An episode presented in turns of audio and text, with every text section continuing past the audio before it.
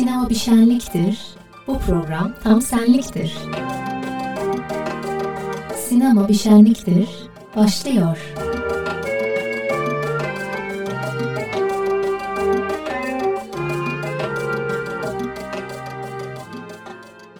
Merhaba sevgili sinema severler. Biliyorsunuz kış hem sinemada hem de evlerde film izlemek için en güzel, en keyifli mevsim. E bu arada film seçimlerinizde yardımcı olabilmek amacıyla kendi beynime göre belirlemiş de olsam bazı filmleri önerdiğim bir film oluşturmak istiyorum. Yani bir benim film önerilerim bölümü oluşturmak istiyorum. Bu bölümler e, Twitter'da paylaştığım, kısa bir açıklamaya tanıtmaya çalıştığım, IMDb üzerinden puan verdiğim filmlerden oluşacak. Mütevazı bir sinema programında filmlerden, yönetmenlerden ve oyunculardan söz ederken aralarında belirli bir oran tutturmaya özen gösteriyorum. Kimi zaman bir e, filmden, oyuncudan, yönetmenden söz ederken sinema teorisinden ve felsefesinden de söz ediyor. Bu kapsamla yetinmeyi tercih ediyorum. Böylelikle ortalama on beş dakikalık bir programı daha dinlenebilir kılmaya çalışıyorum. Bu kısa girişten sonra artık klasik hale gelen başlangıç konumuza, yani siyah beyaz Türk sineması örneklerine geçebiliriz. Hey! Ne yapıyorsun orada? Çıldırdınızsa haber verin bana. Komşuların susuzluktan yanmasına koynum razı olmadı. Sen kimin suyunu kime veriyorsun? Çekil oradan, arka kapıyı açacağım. Suyun yarısı seninse yarısı da benim. Büyüğüne karşı mı geliyorsun? Büyük gibi büyüklüğünü bil. Sen büyüksen ben de küçük değilim. Benim sözüm incitmesin seni. Böyle öfkelendimse bu işte senin de faydan var. Fazla yumuşaklık iyi değildir. Bugün söz edeceğim film Türk sinemasının sui generis, nevi şahsına münhasır yönetmeni Metin Erksan'ın Susuz Yaz filmi. Susuz Yaz, mülkiyet üçlemesinin bir ayağı. Diğer ikisi Yılanların Öcü ve Kuyu. Yılanların Öcü'nde Metin Erksan toprak mülkiyetini, Susuz Yaz'da suyun mülkiyetini, Kuyu'da ise erkek egemenliğin dayattığı kadın üzerindeki mülkiyet anlatılıyor. Susuz Yaz, Martin Scorsese'nin dediği gibi Türk sinemasının başyapıtlarından biridir. Susuz Yaz'ın senaryosu Necati Cumalı'nın aynı adlı öyküsünden yola çıkılarak e, hazırlanmış. Aynı zamanda bir avukat Necati Cumalı. Öyküsünde Ege'nin bir köyünde yaşanan su kaynağının mülkiyetinin herkese ait olduğunu, kullanılması, e, herkes tarafından kullanılması gerektiği ülküsüne dayanıyor. Geçinilmesi zor bir yönetmen Metin Erksan. Necati Cumalı ve e, ile de sürekli tartışıyorlar, kavga ediyorlar. Birbirlerini yüküyle filmin birbirini tutmadığı, yorum ve çözümlemelerin filmde anlatılamadığı konusunda ciddi tartışmalar yaşanıyor ve ikili, yanılmıyorsam, ömür boyu laf atmaların da olduğu bir küslük yaşıyorlar. Filmin yol açtığı tartışma ve kavgalar bitmemiş. Metin Erksan başrol oyuncusu ve aynı zamanda ortak yapımcı olan Ulvi Doğan ile de bozuşmuş. Onu yalancı ve dolandırıcı olmakla suçlamıştır. Suyun mülkiyeti konusunda büyük tartışmalar başlatan film, suyun kullanılması konusunda yasal düzenlemeler yapılmasını sağlayacak kadar da etkili olmuştur ayrıca. Filmin gösterilmesini yasaklayan ve yurt dışına çıkarılmasına izin vermeyen devlet, gizlice Berlin Film Festivali'ne götürülen ve arada Altın Ayı ödülünü alan filmi daha sonra dikkate almıştır. Filmde uzun yıllar figüran olarak Yeşilçam'da rol yapan büyük oyuncu Erol Taş ilk defa bu filmde yardımcı erkek oyuncu olarak yer almıştır. Filmin en üzücü yanı çekimler sırasında ölen köpek ve tavuğun gerçekten öldürülmüş olmasıdır. Metin Erksan bin dokuz yüz yirmi dokuz yılında doğmuş ve iki bin on iki yılında, evet, seksen üç yaşında aramızdan ayrılmıştır.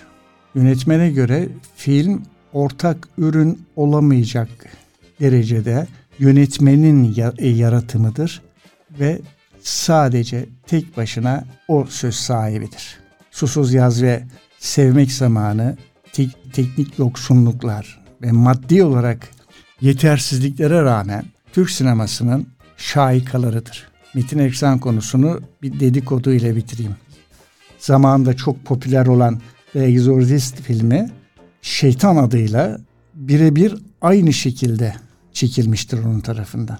Ve bence kariyerinin de en anlamsız hareketidir.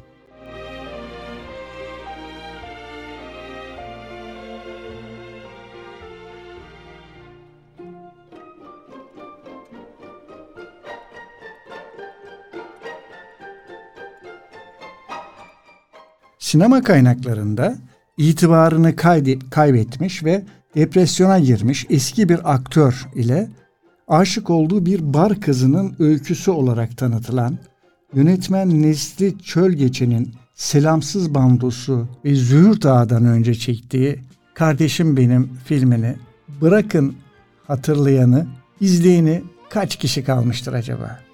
bin dokuz yüz seksen üç yılında moda sinemasında iyi gidi günler.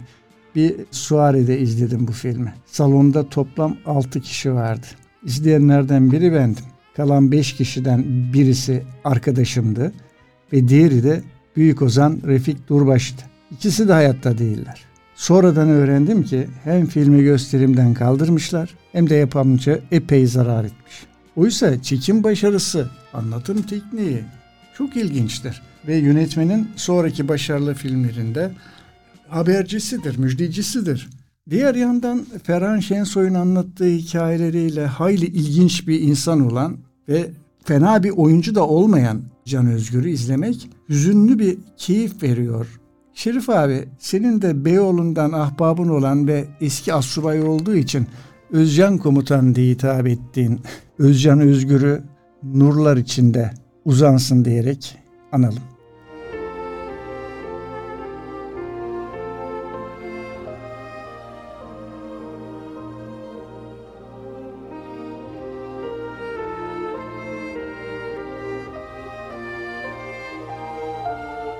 Geçen hafta söz etmeye başladığım İran sinemasının dört yönetmeni bölümünde bu haftaki konuğum Asghar Farhadi olacak.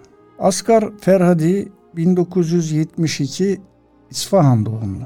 iki bin on bir yılında A Separation ayrılık filmiyle Berlin'de Altın Ay'ı, iki bin on iki yılında yabancı dilde film Oscar'ını, iki bin yirmi bir yılında A Hero Kahraman filmiyle Cannes'da Grand Prix ödülünü, iki bin on yedi yılında A Salesman satıcı filmiyle yabancı dilde Oscar ödülü alan yönetmenin yaptığı her filmde ad, aldığı ödülleri saymaya kalksam mutlaka unutma ihtimalim olacak. O yüzden sadece bu deve dişi gibi ödülleri belirtmekle yetiniyorum. A Separation filminde İran'dan ayrılmak isteyen karı kocanın serüveni anlatılıyor. Yerel değer yargılarını küçük dokunuşlarla ve düşük bir bütçeyle dünyaya sunuyor Farhadi. Kimsenin anlatılana yabancı kalmamasını sağlıyor. Böyle bir özelliği var diğer filmlerinde de. Arthur Miller'ın Satıcının Ölümü adlı oyununu sahneleyen, rüyanın kabusa dönüşünü ve ambargonun İran'a verdiği zararları anlatan Salesman filmi çok ses getirmiştir. A Hero filminde onur mücadelesi veren üç kişiyi canlandıran oyuncuların müthiş performansını izleriz. Yalan ile dürüstlüğün yan yana gidişini izlediğimiz bu filmde Farhadi'nin intihal yaptığı kanıtlanmış ama fikir verme düzeyinde kaldığı için fazla dile getirilmemiştir. Dostoyevski'yi seven bir sinemacı olan Farhadi, otoritelerin ortak kanısına göre dünyanın en iyi yönetmenlerinden biri sayılıyor. ten, nine, eight, seven, six, five, four, three, two, one second please. Please mister Kennedy. Uh-oh. I don't wanna go. Don't show me in the outer space. Oh. Please mister Kennedy. Uh-oh. I don't wanna go. Don't show me in the outer space. I sweat when they stuff me in the pressure suits. Rubble. Helmet, flash, board, and boots. Nowhere up there in Space. I need to breathe, don't need to be a space. Are you reading me loud and clear? Oh, please, Mister Kennedy. Uh-oh. I don't wanna go. Don't show me out of space. Oh, please, Mister Kennedy. Uh-oh. I don't wanna go. Don't show me out of space. I'm six foot two, so perhaps you'll tell me how I fit into a five-foot capsule. I won't be known as one of the century. If I'm open upon re-entry, got a red blooded wife with a healthy libido. You'll lose her vote if you make her a widow. And who will play catch out in the back with our kid? Don't please, Mister Kennedy. I don't wanna go. Don't show me into outer space. Countdown ten.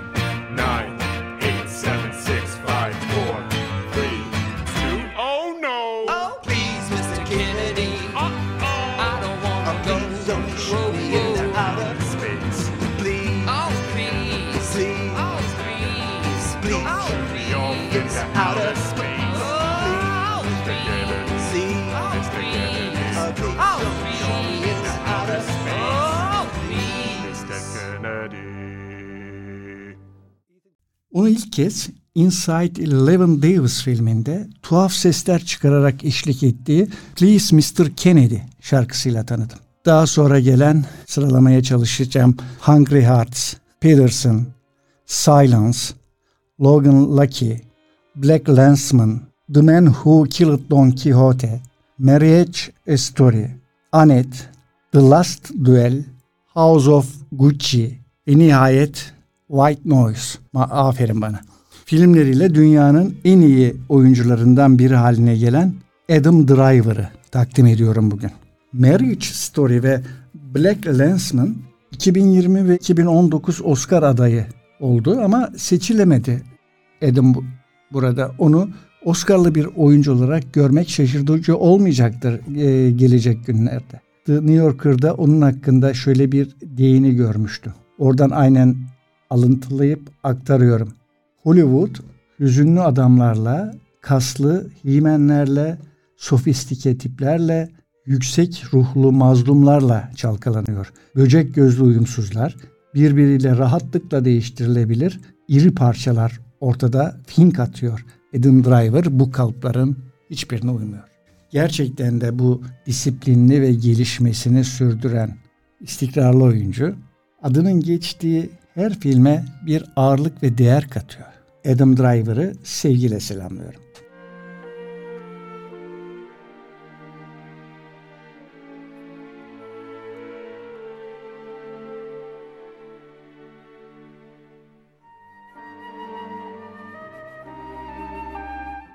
Bugünkü kitap önerim bu ülkenin, bu toprakların en iyi hikaye anlatan yazarlarından olan ve her Nobel arifesinde mutlaka kazanacağına inanılan ancak kazanamamasına rağmen gönüllerimizde Nobelist olmanın çok çok ötesinde bir yeri olan büyük yazar Yaşar Kemal'in Bir Ada Hikayesi adını verdiği seriyi oluşturan dörtlü roman olacak. Sırasıyla Fırat Suyu Kan Akıyor, Baksana, Karıncanın Su İçtiği, Tan Yeri Horozları ve Çıplak Deniz, Çıplak Adadan oluşan bu seri doğayı ve insanı o kadar güzel betimler. Bunu yaparken bilmediğimiz, duymadığımız sözcükler, deyimler kullanır ki sonunda zenginleştiğimizi hissettirir. Mübadele yıllarını, Sarıkamış Destanı'nı, Kurtuluş Savaşı'nı, sonrasını imgelememizde kolayca canlandırır, yaşarız. iki bin yedi yılında Yapı Kredi Yayınları arasında yayınlanmaya başladı bu seri. Serinin son kitabı iki bin on iki yılında okuyucuya ulaştı. Kaba bir hesapla beş yılda tamamlandı dörtlü seri. Yaklaşık olarak bin beş yüz sayfadan oluşuyor. Bu kitabı bir ada hikayesini okuyup bitirdiğinizde artık eski siz olmadığınızı fark ediyorsunuz. Hayata başka bir gözle bakıyorsunuz. Bu kitabı mutlaka okuyun.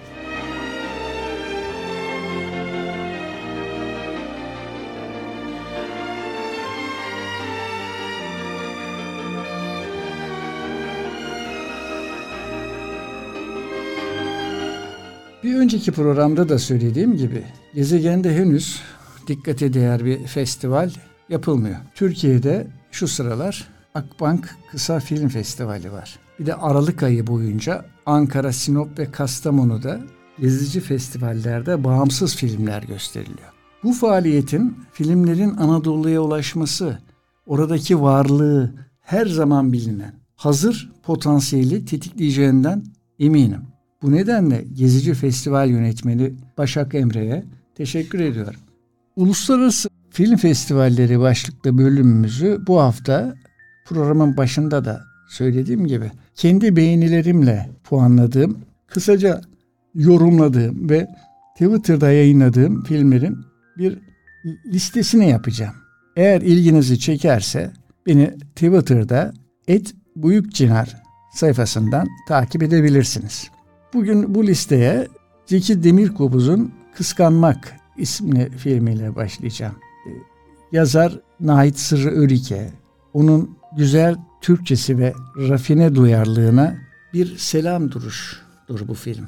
Ve Zeki Demirkubuz sinemasının en iyi örneklerinden biridir. Bu filmde Berrak Tüzün Ataç hariç. İkinci film Bright Star. Yönetmeni Jane Campion. Bir İngiltere yapımı film.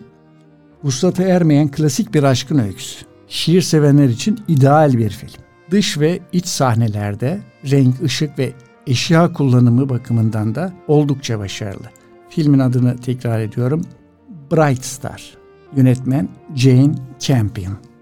Üçüncü film, rastlantıların, rutin ile karmaşaların oluşturduğu ruh halinin akıl almaz sonuçlara yol açabileceğini anlatan usta yönetmen Haneke'nin yine ve yeniden Şapo Haneke'ye yetmiş bir of Chronology of Chance, Avusturya yapımı. İranlı yönetmen Nacer Kemir'in Bab-ı Aziz, ruhunu tefekkür eden Prens isimli filminden şöyle söz etmişim Twitter'da.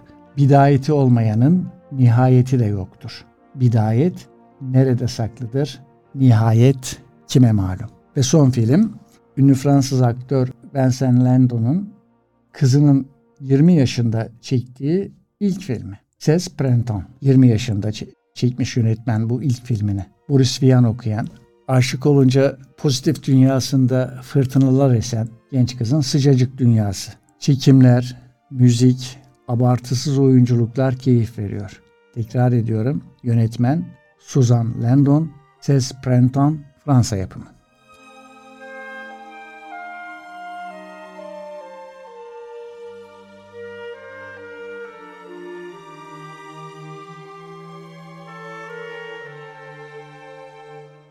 Sevgili dinleyiciler, yedi haftadır salı günleri on sekiz otuzda yayınlanan ve cuma günü yine saat on sekiz otuzda tekrarı yayınlanan Sinema Bir Şenliktir adlı programı ve gerçekten tadına doyum olmayan sohbet programlarını, değişik tarzla şarkıların yer aldığı playlistleri dinlemeniz, izlemeniz için birçok yol, kanal var. Lütfen not ediniz. Web üzerinden dinlemek isterseniz run on air nokta net run on air nokta net Buradan tüm geçmiş ve kaçırdığınız programları istediğiniz zaman podcastlerde dinleyebilirsiniz.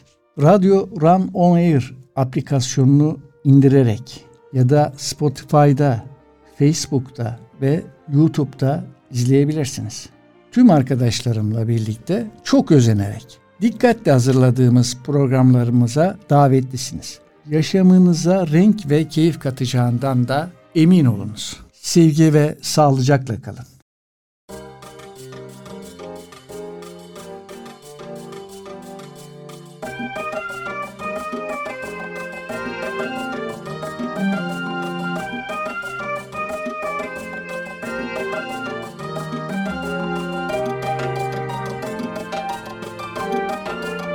Sinema bir şenliktir, sona erdi.